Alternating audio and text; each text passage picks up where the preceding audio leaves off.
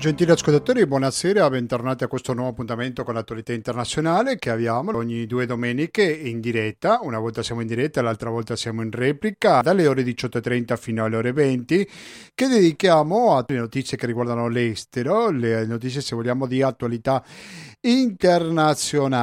e oggi su cosa parleremo? Beh, parleremo un po' della crisi, un po' come hanno parlato altri messi in formazione, con i migranti che esiste fra la Bielorussia e la Polonia. Il governo di Lukashenko ha ammesso certe colpe in tutta questa vicenda, parzialmente, perché ha detto, beh, sì, noi abbiamo fatto arrivare i migranti, però non ha voluto creare una crisi politica, così ha dichiarato il presidente bielorusso, non sono dichiarazioni, se vogliamo così, tanto, tanto credibili. Però, al di là di quello, noi parleremo di questa situazione dei confini, sia dalla parte polacca, ma anche dalla parte Bielorussia. E poi parleremo, dedicheremo anche uno spazio alla cooperazione internazionale di un'associazione che ha sede a Padova, che lavora in tanti paesi del mondo, Afghanistan compreso. Ecco, noi dal 15 agosto che ci stiamo dedicando all'Afghanistan, lo stesso 15 agosto quando i talebani sono entrati a Kabul, noi eravamo qua in diretta sempre sui microfoni di Radio Cooperativa per raccontare tutta questa vicenda. Beh, oggi qua che siamo all'ultima parte di novembre, comunque continuiamo a parlare dell'Afghanistan per seguire da vicino e capiremo cosa sta facendo un'associazione con sede a Padova. Quindi mi raccomando, è così.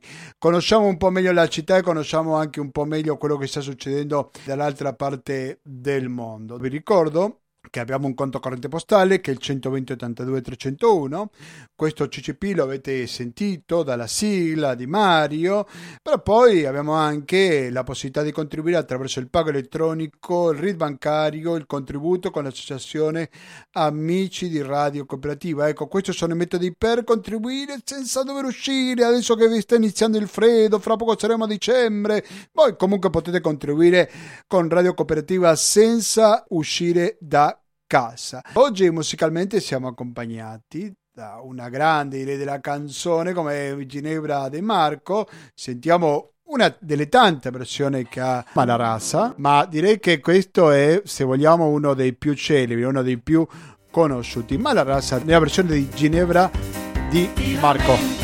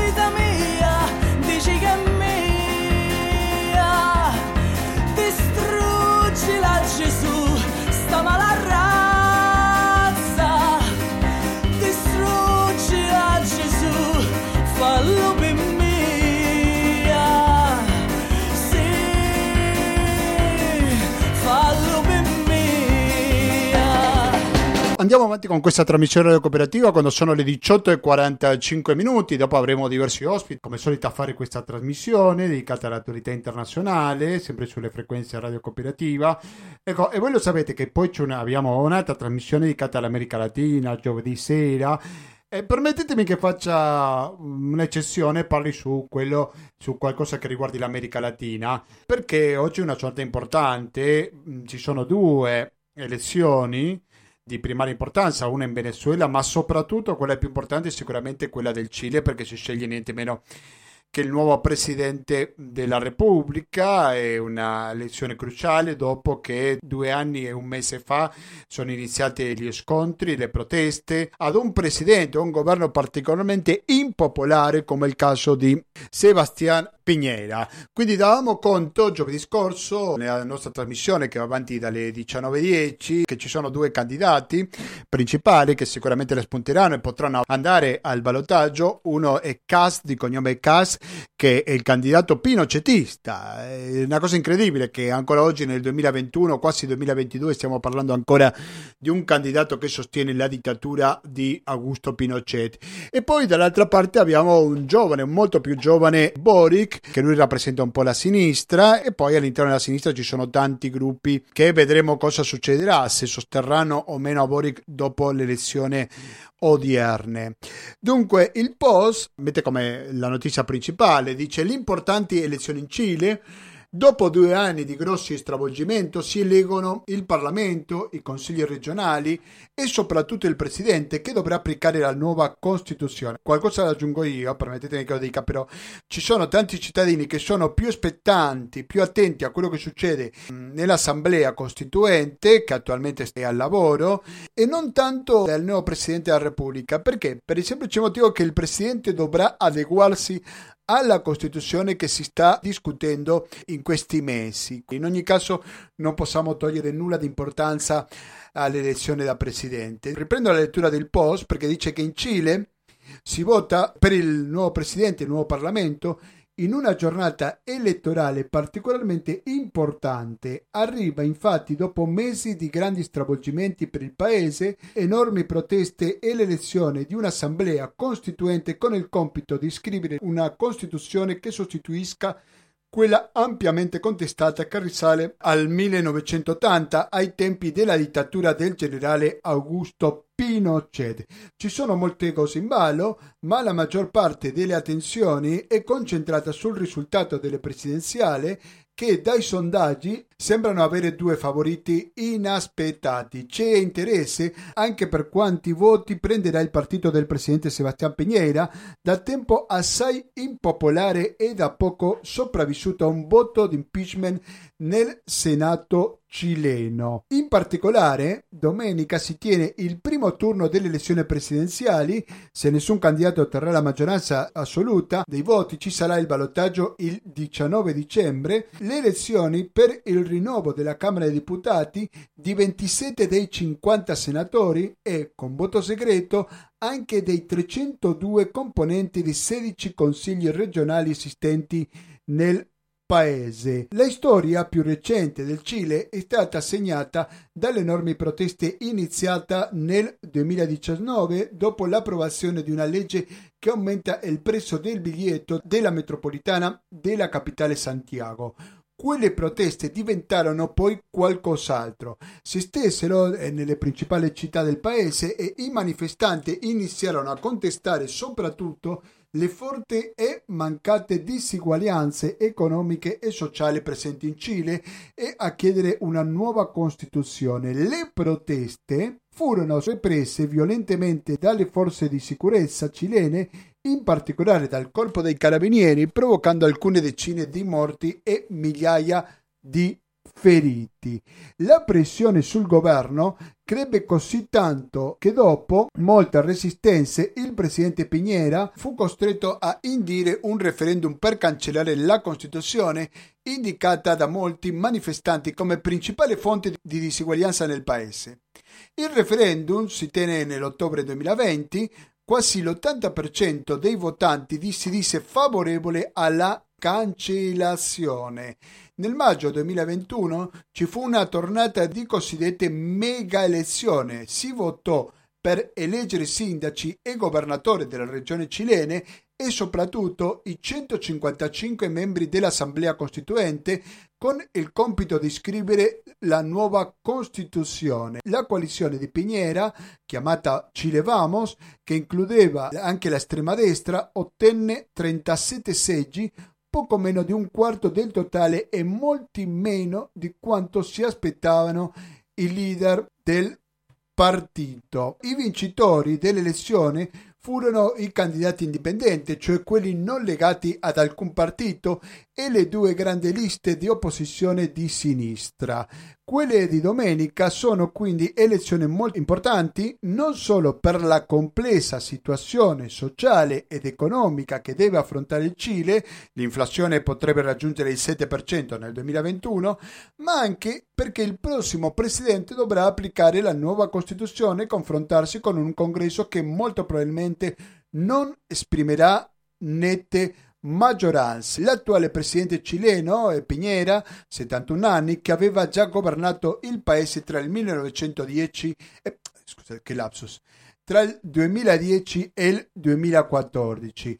Da diverso tempo Piñera è al centro di moltissime critiche, accusato di alimentare le disuguaglianze e di reprimere duramente con violenza le proteste antigovernative. Di recente è stato anche coinvolto negli scandali legati all'inchiesta nota come Pandora Papers e per i quali l'opposizione a metà ottobre aveva richiesto l'accusazione costituzionale il nome dell'impeachment in Cile era passato di poco alla Camera, ma qualche giorno fa è stata bloccata dal Senato. I candidati alle presidenziali sono sette, ma nessuno supera il 30% dell'intenzione di voto, secondo quanto dicono gli ultimi sondaggi più del 20% degli elettori e delle elettrici dice poi di essere ancora indeciso, quindi la partecipazione sarà un fattore molto importante per il risultato finali. I favoriti sono due, uno di destra e uno di sinistra. Il primo è Gabriel Boric, candidato della coalizione di sinistra Pruebo Dignidad. Boric ha 35 anni, è il più giovane tra i candidati ed è un ex leader studentesco che è stato eletto per due mandati alla Camera. Alle primarie di coalizione dello scorso luglio, molto partecipate, ha ottenuto più del 60% dei voti. Alla sua campagna elettorale, con richiami a discorsi di Salvador Allende, ex presidente e il primo marxista democraticamente eletto in America Latina, ha messo al centro la lotta al neoliberalismo. Se il Cile è stato culla del liberalismo, sarà anche la sua tomba, questo è un virgolettato, e i giovani.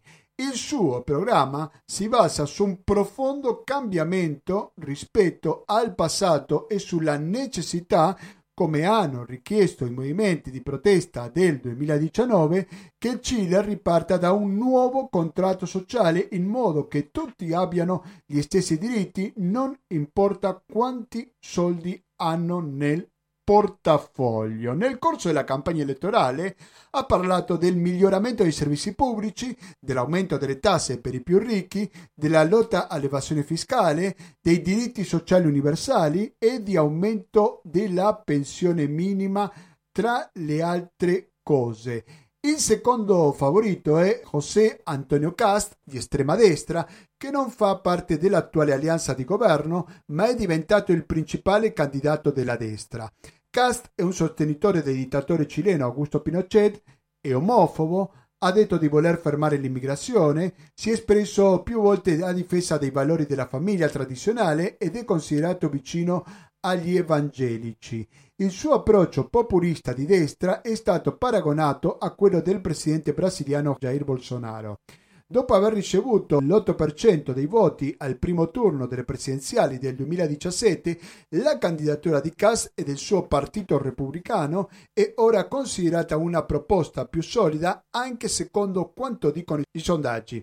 Cast ha concluso la sua campagna elettorale parlando di totalitarismo della sinistra. Poi l'articolo è abbastanza lungo, vi invito a continuare a leggerlo sul post, così avete un'idea di questo candidato più chiara se vogliamo. Molto probabilmente Giovedì prossimo ci dedicheremo a questo tema. Eh, non lo posso assicurare perché, essendo una trasmissione di attualità, non dico fino all'ultimo momento, ma quasi non possiamo essere sicuri al 100% sull'argomento scelto. Dunque, adesso sentiamo un altro brano di Ginebra Di Marco, un po' di umorismo, no? una persona che non ha sembra tanto voglia di lavorare, come la leggera.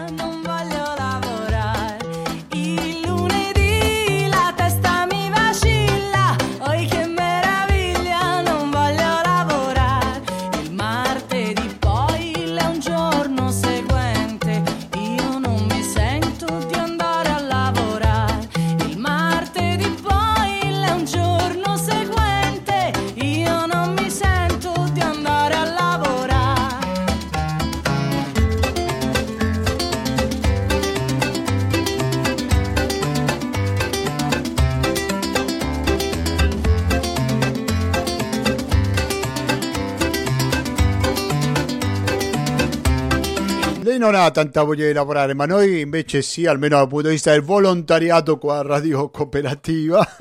qua abbiamo tante informazioni da dare, prima stavamo parlando della questione cilena, ma oggi ci dedicheremo anche alla Bielorussia, un argomento completamente diverso. Se parliamo della Bielorussia dobbiamo parlare di di un personaggio come Lukashenko, alcuni lo chiamano Lukashenko, il quale ha ammesso che l'esercito bielorusso ha aiutato gruppi di migranti a entrare in Polonia. Lo ha detto in un'intervista alla BBC. Siamo SB, abbiamo un cuore. In un'intervista alla BBC il presidente autoritario della Bielorussia, Alexander Lukashenko, ha detto che è assolutamente possibile, fra virgolette, che l'esercito bielorusso abbia aiutato gruppi di migranti ad attraversare il confine con la Polonia. Ha invece negato di aver incoraggiato il flusso migratorio tra i due paesi, cosa di cui lo accusano l'Unione Europea e la Nato, secondo le quali Lukashenko sta attirando i migranti al confine con la Polonia per creare una situazione di emergenza umanitaria e guadagnare forza contrattuale nella grossa disputa diplomatica che contrappone la Bielorussia e le istituzioni europee. Negli ultimi mesi decine di migliaia di persone provenienti dal Medio Oriente hanno cercato di raggiungere il territorio dell'Unione Europea passando per la Bielorussia perché in primavera il governo di Lukashenko aveva semplificato le procedure burocratiche per rilasciare visti turistici in paesi come l'Iraq, di fatto rendendo più semplici il viaggio verso l'Europa occidentale. Per Lukashenko è un modo per mettere in difficoltà i paesi dell'Unione Europea che hanno appoggiato l'opposizione bielorussia e hanno imposto sanzioni economiche. Da parte sua la Polonia, che è uno dei paesi europei più ostili nei confronti dei migranti, si sta rifiutando di accoglierli, imponendo uno stato di emergenza ai propri confini. Negli ultimi giorni la situazione al confine si è aggravata con l'aumento del numero di migranti bloccati nei boschi nella zona di frontiera. Alfredo è in condizioni durissime. Secondo l'organizzazione di difesa dei diritti umani, almeno 10 persone sono morte. Mercoledì il governo bielorusso aveva portato via dalla zona di frontiera circa mille migranti sistemandoli in un centro logistico coperto vicino al confine e dando loro materassi, coperte e cibo, secondo diversi osservatori, la decisione sarebbe stata presa con l'obiettivo di diminuire la tensione internazionale. Giovedì poi erano stati organizzati i primi voli di rimpatrio verso l'Iraq da Messi.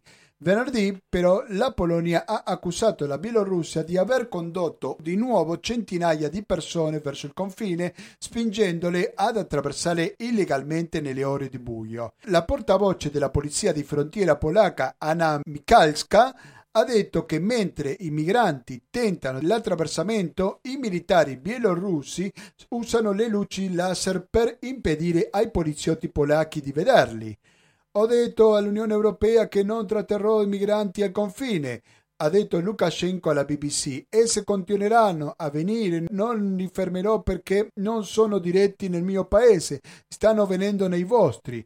L'opposizione bielorussa duramente represa dal regime del presidente, ha criticato la BBC per aver intervistato Lukashenko dando spazio a un dittatore, questo è un virgolettato, riapro virgolette, una piattaforma per dire bugie e fare propaganda. Nelle parole di Sbletana Tinkanovskaya, che alle elezioni di agosto era a capo della coalizione di opposizione e candidata presidente. Ecco, queste sono le dichiarazioni per un po' la disputa che c'è a causa dei migranti fra la Polonia e la Bielorussia, un governo polacco che si fa vedere molto duro contro i migranti, però la Polonia sicuramente non c'è tanta ostilità come fa vedere il presidente. Pur esistendo una destra, una ultradestra fascista molto forte, comunque ci sono tanti cittadini solidali polacchi che provano ad aiutare, cioè danno ospitalità a chi ne ha bisogno, conoscendo sicuramente la, la, realtà politica all'interno dei diversi paesi può variare molto, sicuramente è molto complessa e non si può capire tutta in due battute. Poi ricordiamo che la Polonia ha arrestato centinaia di migranti al confine con la Bielorussia. Questa notizia proprio di giovedì perché quel giorno le forze di sicurezza della Polonia hanno arrestato circa 100 migranti e richiedenti asilo che avevano cercato di entrare in Polonia dal confine con la Bielorussia dopo che la settimana scorsa ne avevano respinti altri usando gas lacrimogeni e idranti. Al confine tra la Bielorussia e la Polonia è in corso a settimane una grave crisi migratoria che a sua volta è al centro di uno scontro politico tra l'Unione Europea e la Bielorussia.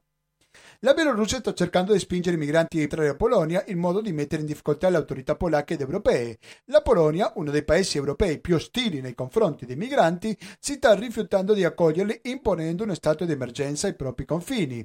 La situazione si è aggravata più di recente quando il numero di migranti al confine è cresciuto. Mercoledì il governo bielorusso ha portato via dalla zona di frontiera circa mille migranti, sistemandoli in un centro logistico coperto vicino al confine e dando loro materassi, coperte e cibo. Secondo diversi osservatori, la decisione sarebbe stata presa con l'obiettivo di diminuire la tensione con la Polonia e l'Unione Europea. Questa è l'informazione che ho preso dal foglio io vi invito a seguire queste notizie e fra poco parleremo con una voce che arriva dalla Bielorussia sui microfoni di Radio Cooperativa. In questo momento sono le 19 e 9 minuti, siete all'ascolto di Radio Cooperativa, dello speciale Gustavo Claro, si chiama questa trasmissione che va in onda ogni domenica dalle ore 18.30 fino alle ore 20, una volta in diretta e oggi siamo al 21 novembre 2021 e poi l'altra volta in replica il 28 novembre, se parliamo di questa trasmissione. Dunque, eh, adesso sentiamo un altro brano, così non mi stancate la mia voce di Ginevra e Marco. Eh, sapete che lei ha una versione molto carina, secondo il mio modestissimo punto di vista, un classico della musica latinoamericana come lo è Tutto cambia, tutto cambia nella sua versione originale. Sentiamo questa versione di Ginevra e Marco e fra poco torniamo con la diretta di Radio cooperativa.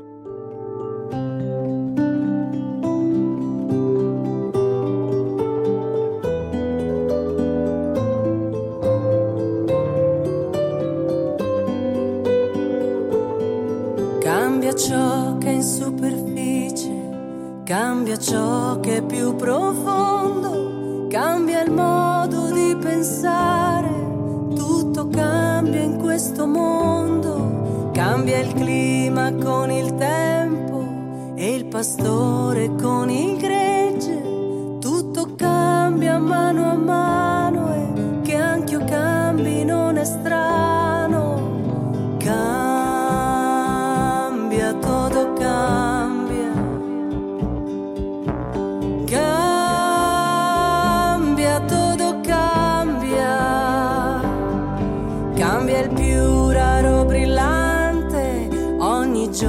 giorno più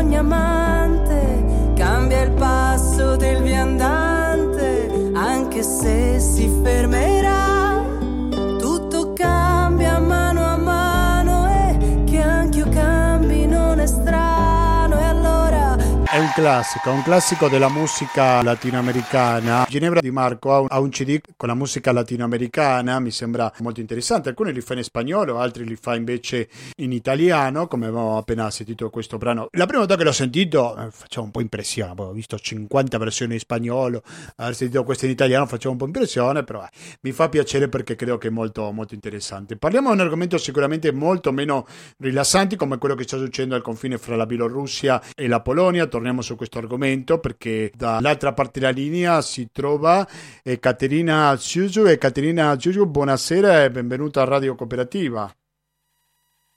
Mi sente Caterina?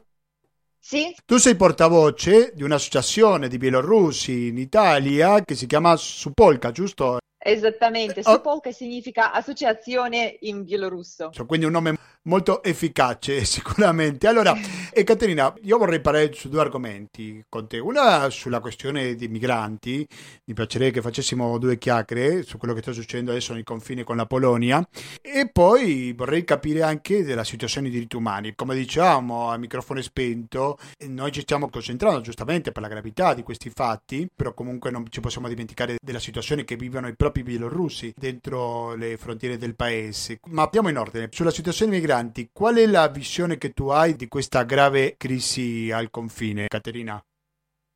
Sicuramente quello che sta succedendo al confine è una tragedia, c'è tanta sofferenza e sono le cose che vanno gestite eh, al più presto e nella maniera più efficace. Ma voglio, voglio sottolineare che in Bielorussia sta succedendo una tragedia molto più vasta che sta eh, continuando da più di un anno.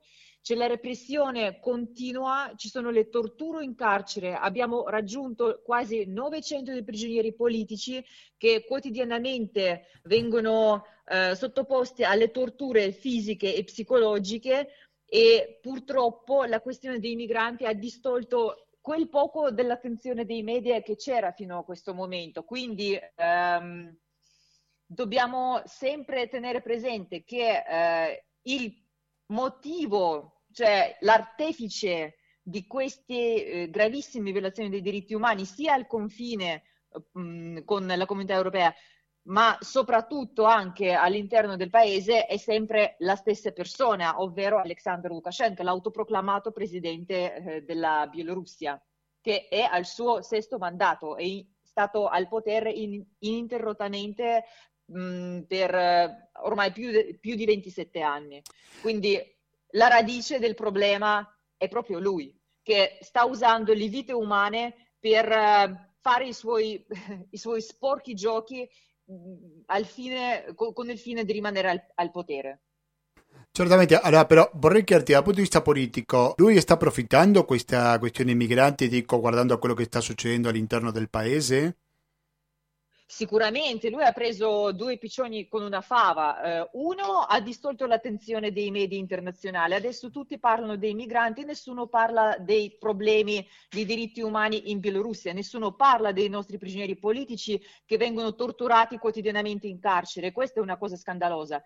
Quindi questa è una cosa. Poi eh, sulla questione migranti eh, ci sono un po' di mh, opinioni differenti, perciò la società civile bielorussa purtroppo ehm, sta disconte- discutendo animatamente eh, della questione invece di eh, restare unita e combattere il nemico comune che è il dittatore perché mi chiedevo qual era la reazione da parte dei bielorussi, argomento del quale ho sentito parlare ben poco, rispetto alla situazione dei migranti. Ci può essere indifferenza oppure magari sentimento di solidarietà di quello che stanno vivendo queste persone.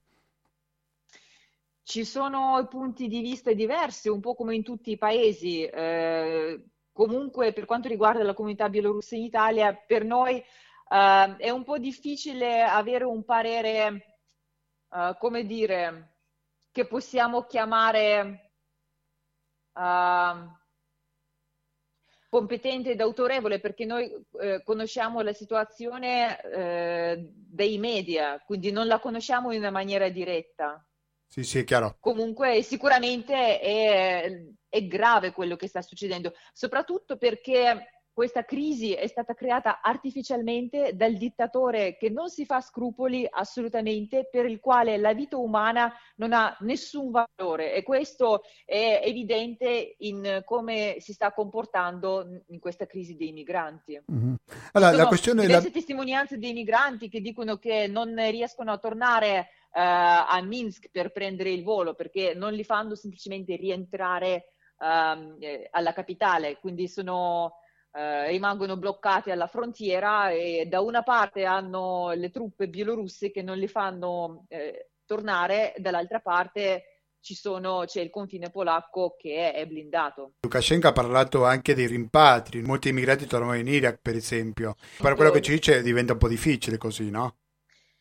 Ma lui, eh, infatti, è circolata la notizia che 400 migranti sono rientrati eh, nei paesi dei quali sono arrivati, però il totale di migranti in Bielorussia sono eh, diverse migliaia di persone per le quali è stato allestito un, un campo profughi delle autorità bielorusse.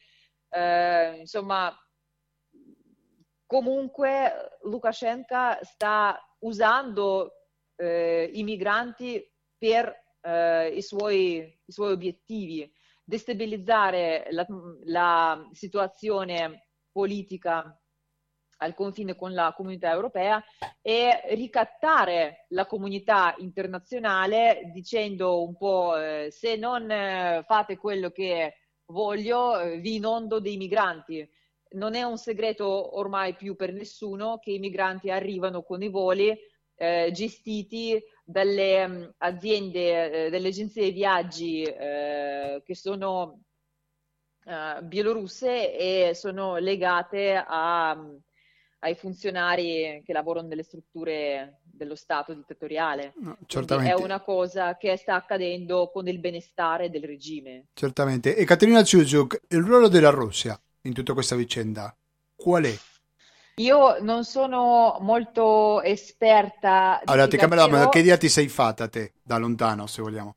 Che il dittatore bielorusso sta agendo in impunità perché ha l'appoggio della Russia. Questo è chiaro a tutti noi ormai da più di un anno. Se non fosse stato per l'appoggio della Russia, eh, sarebbe caduto ancora poco dopo le elezioni, ma purtroppo è forte con questo appoggio del grande fratello e si sente impunito e fa un po' quello che vuole. E questo è davvero triste. E infatti, uh, da come la vedo io, la Bielorussia purtroppo è una pedina sulla scacchiera internazionale, ovvero se vuoi fare un dispettuccio alla Russia, sostegni la Bielorussia. Se invece non, non vuoi fare... Uh, eh, come dire, non vuoi inasprire i, ra- i, rapporti con la Russia, stai zitto, fai finta di niente oppure addirittura sostieni il dittatore come certi paesi eh, dittatoriali che hanno riconosciuto Lukashenko come presidente legittimo. Sono, sono pochi, però ci sono e in realtà mm, è, mm, diventa molto chiaro che tipo di regime se guardiamo quali sono i paesi che hanno riconosciuto Lukashenko come presidente. Puoi raccontarci un po' di come si stanno violando questi diritti umani? Perché tu prima parlavi giustamente di prigionieri politici, de, delle torture e poi altre cose in cui in Bielorussia si vedano queste violazioni dei diritti umani? Um, eh, quotidianamente ci sono arresti e perquisizioni delle persone che sono legate alla protesta pacifica bielorussa. Nei, negli scorsi giorni eh, c'è stata un'ondata di perquisizioni e diverse persone sono state fermate perché le forze dell'ordine le conoscevano già, erano già segnalate eh, come attivisti del movimento popolare per la democrazia eh, in Bielorussia. Nei carceri la situazione è veramente è spaventosa ed è davvero eh, è grave che non se ne parla più eh, perché le persone, i prigionieri politici vengono sottoposti alle torture eh, fisiche e pressioni psicologiche con questi espedienti. Uno, eh, sono ammassati nelle eh, celle in una quantità decisamente superiore eh, a quella per la quale la cella è stata progettata. Per esempio, 10 eh, persone in una cella da due, significa che ci sono due letti, ma ci devono dormire in, su quello spazio lì, eh, progettato per due persone, Uh, in 10, quindi c'è, c'è, gente che dorme per terra, eh, sotto il tavolo, sul tavolo. Sì, un autentico eh, sovraffollamento.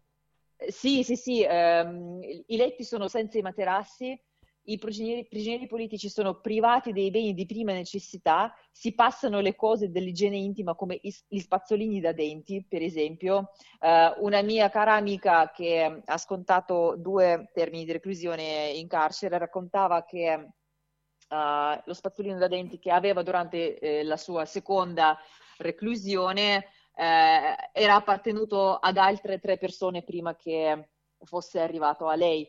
Uh, mancano medicinali, mancano uh, le cose come il sapone, il dentifricio, gli assorbenti, Uh, le autorità mettono nella stessa cella con i prigionieri politici delle persone uh, socialmente e psicologicamente disagiate, come per esempio i clochard, che, che arrivano uh, con tutto quello che purtroppo comporta questa condizione, cioè pidocchi, problemi psichici, ehm, la carenza di igiene personale, insomma, si creano delle situazioni veramente molto dure per chi mh, è in carcere per i motivi politici.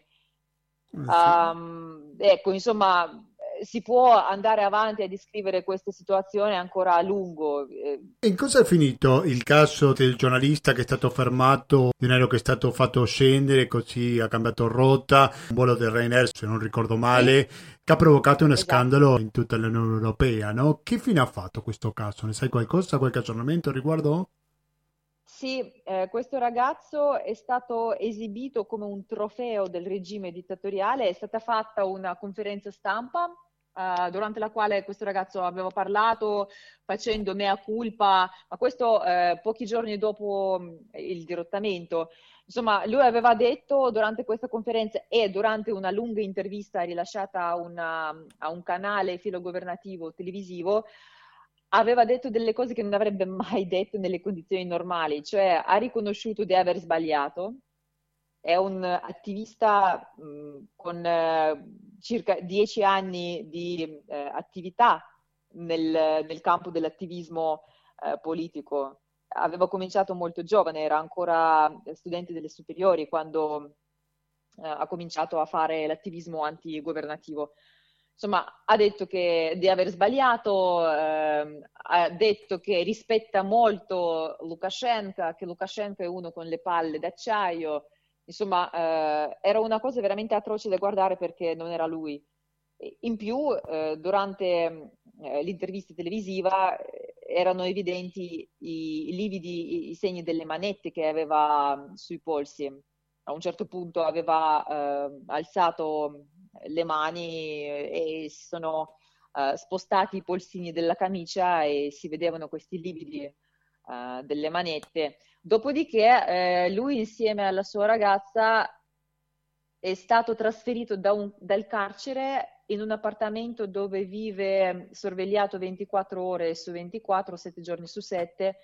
Eh, non si sa di preciso mh, che, che, cosa fa. Eh, sembrava che avrebbe lanciato un, una testata uh, gestita da lui uh, e aveva fatto qualche post, però dopo è scomparso di nuovo del, dello spazio mediatico e ora sembra che sia semplicemente um, segregato, um, isolato dal mondo. Ma cos'è che aveva scoperto così importante che abbia provocato una reazione da parte del governo di Lukashenko?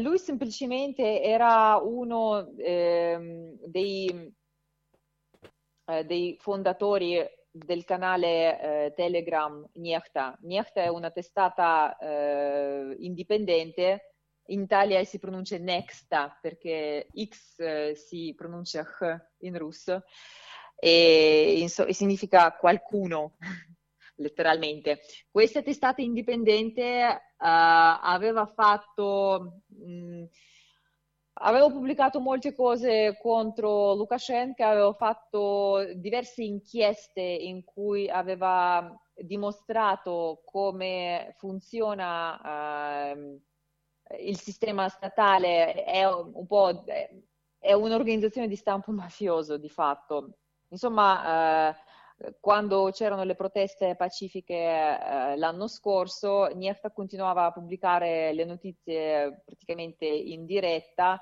e durante le manifestazioni spesso eh, aveva assunto un ruolo di coordinamento, cioè ehm, aggiornava tramite il canale Telegram eh, sugli spostamenti delle forze dell'ordine, riceveva continuamente le notizie, le pubblicava e quindi ha dato molto fastidio al regime dittatoriale, perciò questo trattamento di Stato è semplicemente un caso di vendetta ehm, personale, direi, del sì, dittatore. Sì, sì, molto chiaro. Allora, io ringrazio veramente tanto Caterina Siuduk della comunità dei bielorussi in Italia e mi sembra che se dovessimo riassumere in una frase quello che ha detto, la crisi dei migranti ci sta facendo dimenticare quello che sta succedendo e la violazione dei diritti umani che il governo di Lukashenko fa contro i propri cittadini. Grazie mille, alla prossima Caterina. Grazie. Grazie a te Gustavo. Un saluto, buona serata. Allora, noi adesso continuiamo a sentire Ginevra e Marco prima di passare alla terza pagina di questa edizione, lo speciale. Ecco, prima dicevo che faceva musica latinoamericana, il Ginevra di Marco, devo correggermi parzialmente perché il CD si chiama La Rubia canta la negra, la negra si riferisce alla negra Sosa, quindi parliamo musica latinoamericana naturalmente, ma specificamente che sono tutti brani cantati dalla negra Sosa, l'Argentina, Mercedes Sosa, ormai è scomparsa qualche anno fa, e della provincia di Tucumán. C'è una, una canzone molto celebre da Mercedes Sosa interpretata che adesso sentiamo la versione di Ginevra di Marco. È una zamba, non uno zamba, è brasiliano, una zamba che è più argentino. Sentiamolo. Subito dopo riprendiamo questa diretta dedicata all'attualità internazionale.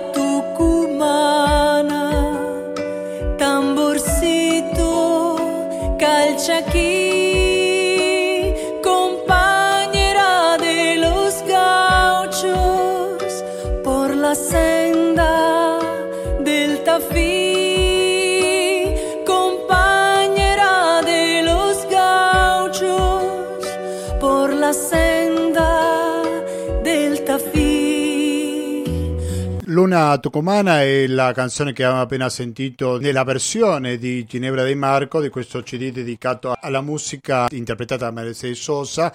C'è anche Te ricordo Amanda di Victor Jara, Victor Jara cileno, del Cile ci dedicheremo giovedì prossimo dalle 19.10. C'è anche un errore ortografico, eh, perché il ricordo in spagnolo si scrive con C-U e quello messo con Q. Sono cose che capitano. Adesso sì, parliamo di un'iniziativa molto interessante, direi. Nessuno sceglie di essere un rifugiato, che cosa significa accogliere, riconoscere, lasciare emergere il valore unico della persona indipendentemente dalla sua condizione economica e sociale, dal suo credo e dalla sua provenienza. Credo che un'iniziativa molto interessante. Chi è che l'organizza? L'organizza l'associazione Popoli Insieme e in questo momento siamo collegati con la portavoce di questa associazione che si chiama Asia Rubio. Asia Rubio, buonasera e benvenuta a Radio Cooperativa. Asia, non so se mi sente. Asia Rubio adesso mi sente? Eh sì, salve, Ah, scusi, perfetto. non so cosa è successo. No, forse è C'era- caduta la linea mentre facevo la Esatto. presentazione. Dunque, Asia Rubio, vuoi raccontarci un po' questa iniziativa sui rifugiati, per favore? Eh, certo, allora, l'iniziativa, allora, diciamo che Popoli Insieme è un'associazione che dal 1990 accoglie ehm, persone migranti nella città di Padova e dal 2001 circa si è specializzata nell'accoglienza eh, di rifugiati e titolari di protezione internazionale. Quindi poi dal 2014 ci siamo anche aperti all'accoglienza dei richiedenti asilo quando la pressione migratoria e la crisi insomma, migratoria è veramente divenuta ingestibile, ma l'abbiamo sempre fatto proprio come associazione, quindi in dei mini appartamenti in cui eh, vivono massimo sei persone, quindi da- in modo tale da garantire a loro un'accoglienza diffusa. Invece per i rifugiati abbiamo un'accoglienza in un centro di accoglienza notturno. Eh, perché appunto dopo aver concluso tutti gli iter di richiesta di protezione internazionale, molti di loro si trovano comunque senza strumenti e eh, senza una rete sociale o comunque eh, anche certezze economiche e quindi li aiutiamo, li accompagniamo nel loro percorso di inclusione con appunto ricerca lavoro, attività sul territorio e di relazione. Eh, rispetto a ehm, Nessuno sceglie di essere un rifugiato, eh, che invece è la campagna ehm, di raccolta fondi che abbiamo fatto per questo Natale, la nostra prima campagna di raccolta fondi, nasce appunto per sostenere le nostre attività ehm, che sono quelle appunto di accoglienza, come dicevo prima, accoglienza notturna e accompagnamento sul territorio con ricerca lavoro e poi l'attività nelle scuole che è fondamentale che eh, facciamo portando appunto un rifugiato che testimonia suo, la sua storia che non è solamente la storia di una migrazione ma è la storia di, un, insomma, di lasciarsi alle spalle tutto quello che si ha per ricostruirsi una vita da qualche altra parte fuggendo da guerre, affrontando viaggi lunghissimi e pericolosissimi e questo lo fa davanti a una classe di ragazze e ragazzi che per la prima volta possono, diciamo, decostruire un po' tutte le loro certezze, tutte, eh, tutto quello, anche gli stereotipi, perché noi parliamo di migranti, ma ne parliamo sempre come se fossero dei numeri. Sentivo anche prima eh, che parlavate del confine eh, bielorusso eh, con la Polonia. Ehm, i, le persone diventano um, in quel caso dei proiettili quasi, diventano come delle armi da sferrare contro l'Europa, ma sono persone. E quindi eh, quello che vogliamo fare eh, anche con questa campagna è importare l'attenzione sul fatto che nessuno sceglie di essere un rifugiato, una persona non sceglie di abbandonare tutto quello che ha e di arrivare in un paese dove non conosce la lingua, dove deve ricostruirsi una vita da, da capo, dove deve chiedere aiuto. Se avesse un'altra scelta cioè non, non, lo farebbe, quindi anche mettersi su una barca nel Mediterraneo o rischiare, rischiare la vita sulla rotta balcanica. Sono tutte situazioni che ehm, diciamo nessuno sceglierebbe mai, ma noi possiamo scegliere come persone da che parte stare, quindi possiamo scegliere di eh, accogliere di non girarci dall'altra parte, cosa che ehm, le politiche migratorie europee non stanno facendo molto, eh, ma noi, insomma, seppur nel nostro infinitesimale piccolo, come associazione ci, ci siamo posti questo obiettivo. Eh, ecco sì. E poi c'è una distinzione un po' arbitraria, secondo il mio modestissimo punto di vista, che questa fra i migranti che scappano dalla guerra e quelli economici che semplicemente vogliono avere una vita migliore. Non so quanto valido sia fare questa distinzione. Non so come la diciamo vede lei. che è, un, è più una questione giuridica, cioè un rifugiato ha quel titolo e ha diritto ad una protezione perché sta fuggendo da eh, persecuzioni, perché ha legittima, cioè la legittima paura, il legittimo terrore di tornare nel suo paese. Invece un migrante economico, tra virgolette, cosa che in realtà giuridicamente non esiste, almeno a quello che so io, è, è, diciamo che il problema sta nella, nel diritto della, di mobilità, no? nel senso che un passaporto vale meno dell'altro, quindi se una persona che legittimamente vuole una vita migliore come facciamo noi che dall'Italia magari ci spostiamo ad Amsterdam o ci spostiamo in Inghilterra o da qualche altro po- in America cioè noi abbiamo la legittimità di farlo una persona che nasce con un passaporto diverso deve rischiare la vita per fare questo. Quindi diciamo che mh, il, il, problema è, è di mobilità in questo senso sì. Però i rifugiati sono un'altra cosa, nel senso cioè, giuridicamente un rifugiato non è un migrante, diciamo semplice, tra virgolette, quindi c'è un, un, legittimo motivo per cui lui non può fare ritorno da dove è venuto. Mm. Le cause sono soprattutto che lo perseguitano per motivi razziali, per motivi politici, per motivi anche sessuali, se vogliamo parlare anche dell'omofobia. Ecco, quali sono le principali cause per cui una persona venga considerata rifugiata normalmente? Allora, queste sono cose molto, molto tecniche, io mi occupo più no, vai, di, quello di... che voi percepite all'interno dei popoli insieme.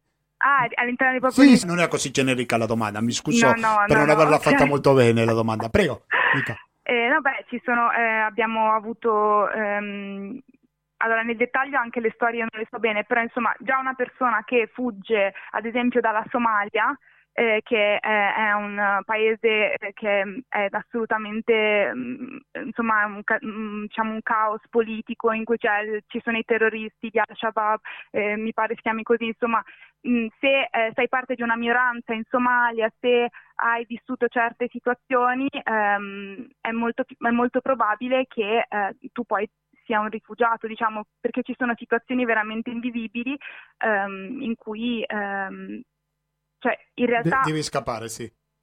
Sì, cioè nel senso ci sono quei paesi che noi sappiamo, ad esempio l'Afghanistan, cioè se una persona arriva da una, dall'Afghanistan ora come ora la situazione lo sappiamo tutti quella che è, quindi ehm, non si potrebbe dire a un migrante afgano, eh, a un rifugiato afgano, eh, sei un migrante economico, no? In realtà è sporco anche il, lingu- il linguaggio da quel punto di vista, no? Cioè nel senso, dare, mh, come lei diceva prima, fare questa divisione non ha eh, veramente un senso. Certo è che se una persona fugge da un paese in guerra, che è risaputamente in guerra, ecco, lì la, cosa, la questione è un po' diversa. Sì, anche arbitrario direi soprattutto. Poi volevo chiedervi su un altro argomento, che è quello del caso di Kabul, perché voi sabato prossimo, il 27 novembre, dico perché ci ascolta in diretta, fate un'iniziativa di un percorso ostacoli verso la pace che la fate sia il 27 novembre che giovedì 9 dicembre al centro universitario, dico perché esatto. di Padova in via della Zabarella numero 82. Ecco, di cosa si tratta questa iniziativa, Asia? Allora, allora, ehm, diciamo che eh, essendo che quest'estate eh, è stata eh, la questione afghana, la fuga da Kabul, abbiamo visto tutte le immagini eh, delle persone che si sono attaccate agli aerei, insomma, e sono morte pur di, di, fuggire da Kabul, pur di fuggire dai talebani, e questo ha fatto un gran, una grande eco mediatica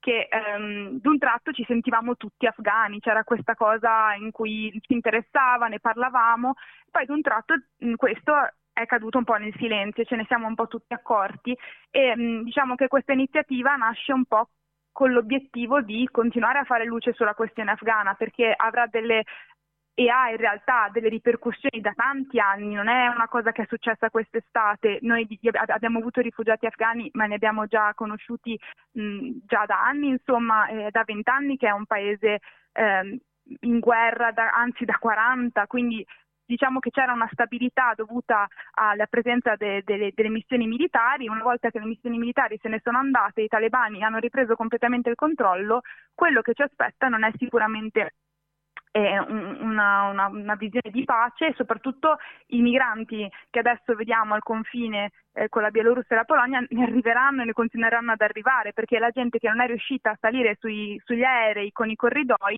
sceglierà la strada di, di, insomma, di terra. E quindi noi eh, in primis come associazione ehm, abbiamo accolto due famiglie afghane quest'estate e, um, e, ci siamo ritrovati per la prima volta con delle famiglie che erano arrivate dalla sera alla mattina, perché ovviamente arrivare con i corridoi, con i corridoi aerei non, ha, non, vuol dire che sei un migrante, che ti sei fatto la rotta e hai attraversato, semplicemente ti hanno preso e tu da un, di un momento all'altro si è trovato in un altro paese con una vita da ricostruire.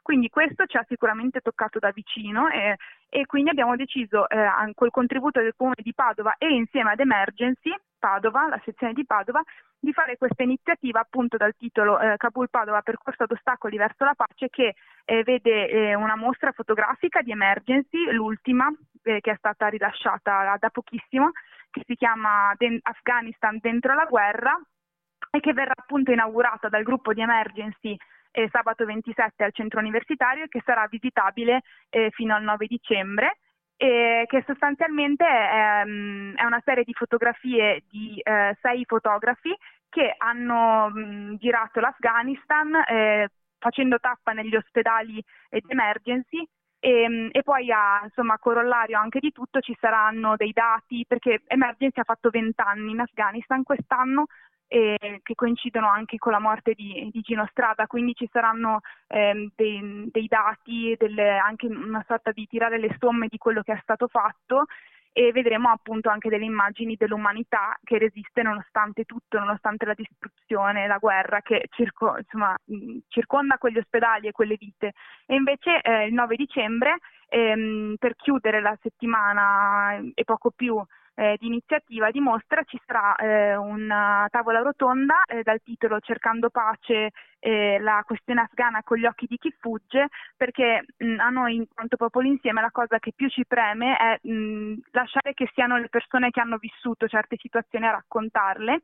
E avremo con noi ehm, lo scrittore eh, e rifugiato Alidad Shiri che è arrivato nel 2005 ehm, è arrivato a Bolzano e è arrivato dopo quattro anni eh, di viaggio dall'Afghanistan a piedi. Lui è partito dall'Afghanistan che aveva solo dieci anni ed è arrivato a Bolzano a 14 sotto un camion e adesso è invece un dottore, si è laureato, si è integrato benissimo e ehm, presenterà il suo libro ehm, in fuga, eh, aspetti un attimo, Via dalla pazza guerra che esce questa settimana, quindi sarà anche lì un'anteprima e poi avremo con noi eh, la coppia ehm, di Lorena Fornasire e Gian Andrea Franchi, che sono dell'associazione Linea d'Ombra, che da anni sono attivi a Trieste e accolgono e curano i rifugiati che attraversano eh, la rotta balcanica e che sopravvivono alle violenze del game, perché sappiamo, insomma chi non sa, ehm, nella rotta balcanica che sostanzialmente porta all'Europa passando dai Balcani, ehm, è difficilissimo riuscire a superarla perché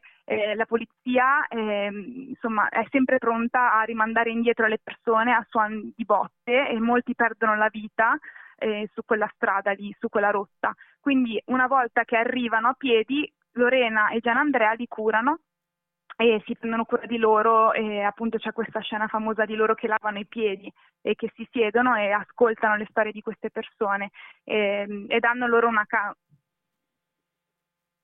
il 9 dicembre alle 18.30, è un giovedì, al centro Zabarella, centro universitario. Sì, e ascolteremo. Ah no, cioè, dico, c'era, c'era, anche la, con noi poi c'è anche un rifugiato eh, che abbiamo appunto accolto con i corridoi, quindi lui ha visto in prima persona quello che è successo a Kabul ad agosto e condividerà con noi la sua esperienza e quindi sarà, diciamo, avremo le tre, tre voci che sono diciamo, le tre tappe, no? chi è arrivato da anni, chi accoglie sulla rotta balcanica e chi è arrivato quest'estate. Quindi avremo queste tre, queste tre prospettive. Ecco. Ah no, quello è un progetto, quello è un progetto europeo. Sì, è un, sì, è un progetto che ehm, stiamo portando avanti eh, come Popoli Insieme da eh, marzo, ehm, che si chiama Migrart e che coinvolge ehm, cinque paesi europei, ehm, che sono appunto l'Italia, il Belgio, la Spagna, il Portogallo e la Turchia. E, ehm, e quindi eh, l'obiettivo di Migrart è sostanzialmente ehm, superare l'isolamento e il distanziamento sociale che hanno caratterizzato l'ultimo anno e mezzo e che ha avuto delle ripercussioni fortissime soprattutto tra i giovani, ma in particolar modo tra i giovani migranti e rifugiati che appunto non avendo una rete di riferimento, non avendo eh, la possibilità di poter contare appunto sulla propria famiglia, eh, come abbiamo potuto far tutti alla fine, la maggior parte di noi che è nato e cresciuto qua, ha comunque una rete su cui fare riferimento. L'obiettivo di questo progetto è proprio quello di creare opportunità di incontro attraverso l'arte, quindi eh, la, momenti di creatività, momenti di, um, di riflessione e, si, e, e, ogni paese, in ogni paese si fanno questi appuntamenti mensili. E, um, e quindi stiamo facendo questo proprio per, per creare un, un gruppo interculturale di giovani mis, cioè proprio interculturale, quindi ci sono richiedenti asilo, ci sono rifugiati, ci sono persone che sono magari nate in Italia ma da genitori eh, stranieri, ci sono persone che sono padovanissime eh, e quindi questo permette attraverso delle esperienze artistiche di andare oltre, se vogliamo, sia l'isolamento eh, forzato dovuto al Covid, ma anche ehm, la distanza che può esserci a livello di espressione linguistica, se vogliamo quindi si crea la possibilità di scambio ehm, in questo senso. Ecco. Prima di salutarci, con questa ultima crisi migratoria, con queste notizie che stanno arrivando negli ultimi tempi, lei pensa che potrebbe crescere la quantità di richiesti di rifugiati anche nella vostra associazione? No? Qual è la stima che fate, se fate qualche stima al riguardo? Senza, allora, senza io... di fare l'indovino, no? Prego.